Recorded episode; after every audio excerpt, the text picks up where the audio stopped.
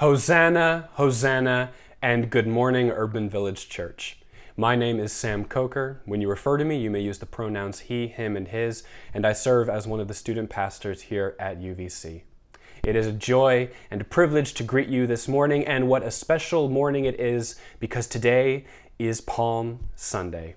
It's that day in the season of Lent when we commemorate the entry of Jesus into the city of Jerusalem.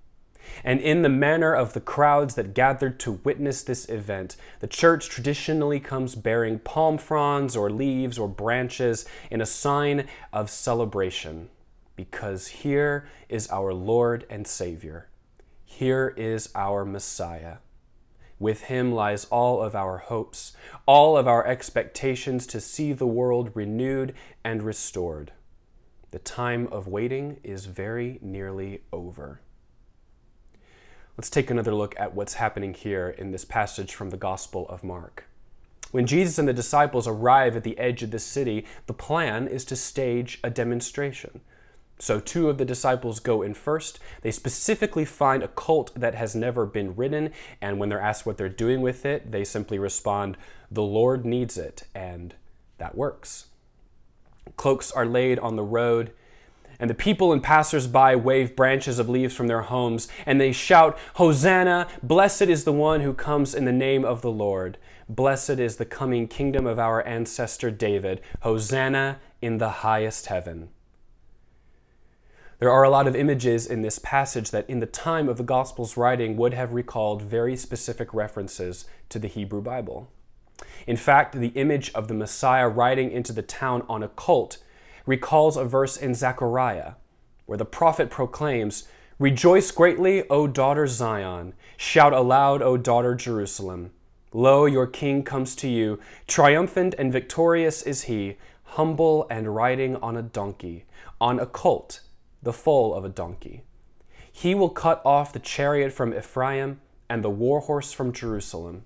And the battle bow shall be cut off, and he shall command peace to the nations. His dominion shall be from sea to sea and from the river to the ends of the earth.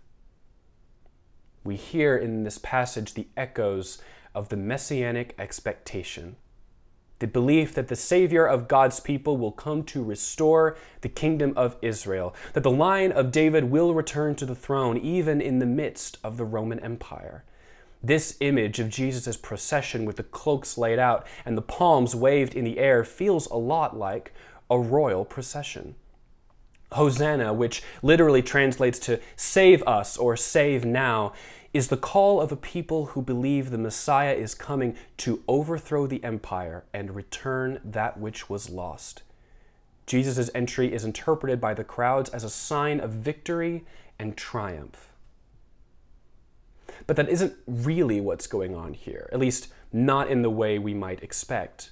We notice that Jesus is riding on a donkey, on a colt, in fact, and he isn't accompanied by a glamorous royal entourage. It's him and the disciples, and that's it.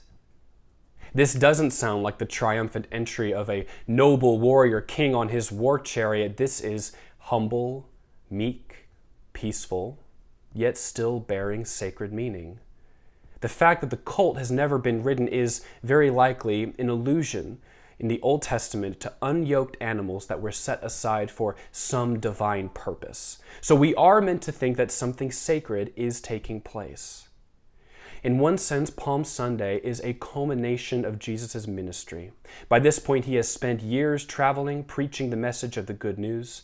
And he is the Messiah, but at least in the Gospel of Mark, Jesus has really struggled with letting this knowledge be public. And of course, by the time he arrives in Jerusalem, his reputation already precedes him. The people know that this man is the Messiah. And based on what they've heard, they expect that a strong, powerful Savior would perhaps be installed in the temple of Jerusalem as the new king. This verse even ends with a uh, movement towards the temple. But this demonstration that Jesus and the disciples have staged is subversive, unexpected, and in the eyes of the imperial authorities, even treasonous. Palm Sunday is kind of a strange act of remembrance for the church.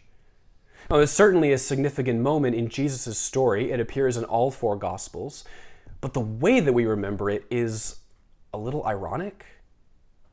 For a moment, we take on the perspective of the people who watched Jesus enter the city, knowing that their faith, that our faith, will falter.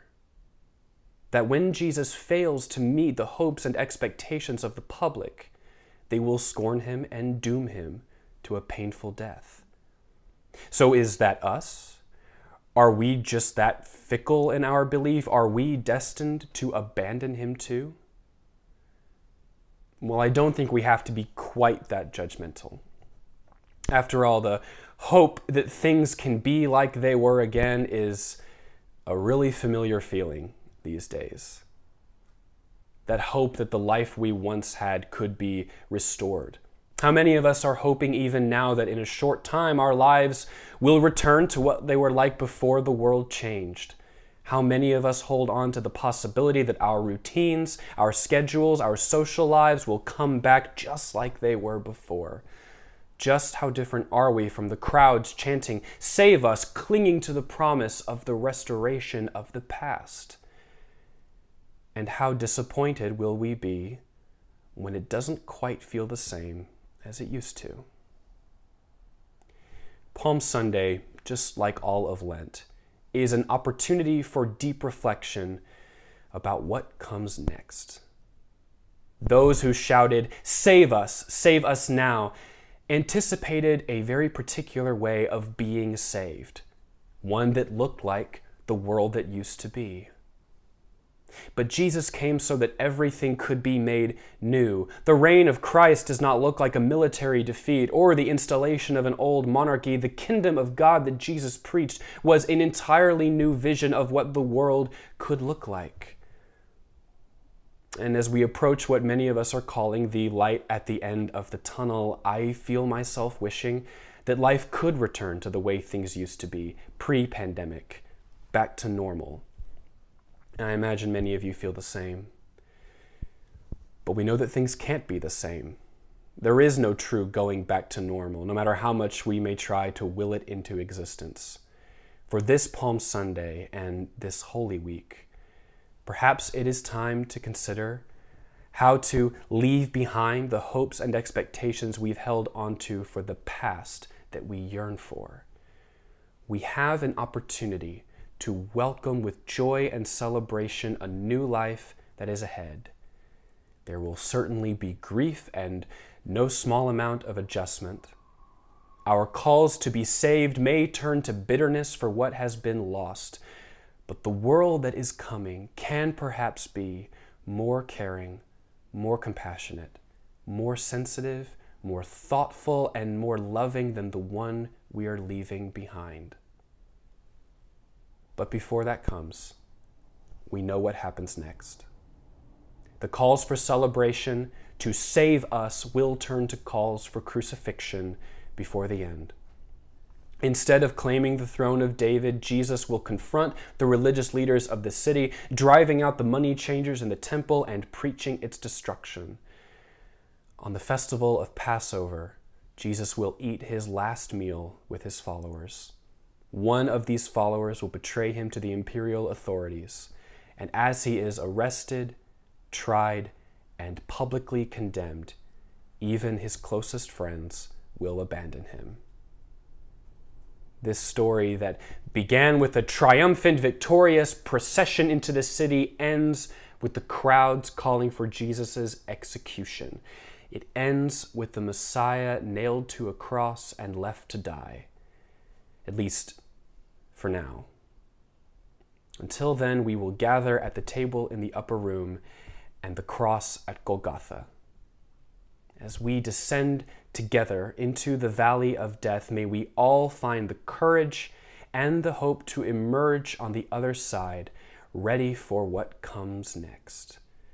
In the name of the Father, the Son, and the Holy Spirit. Amen.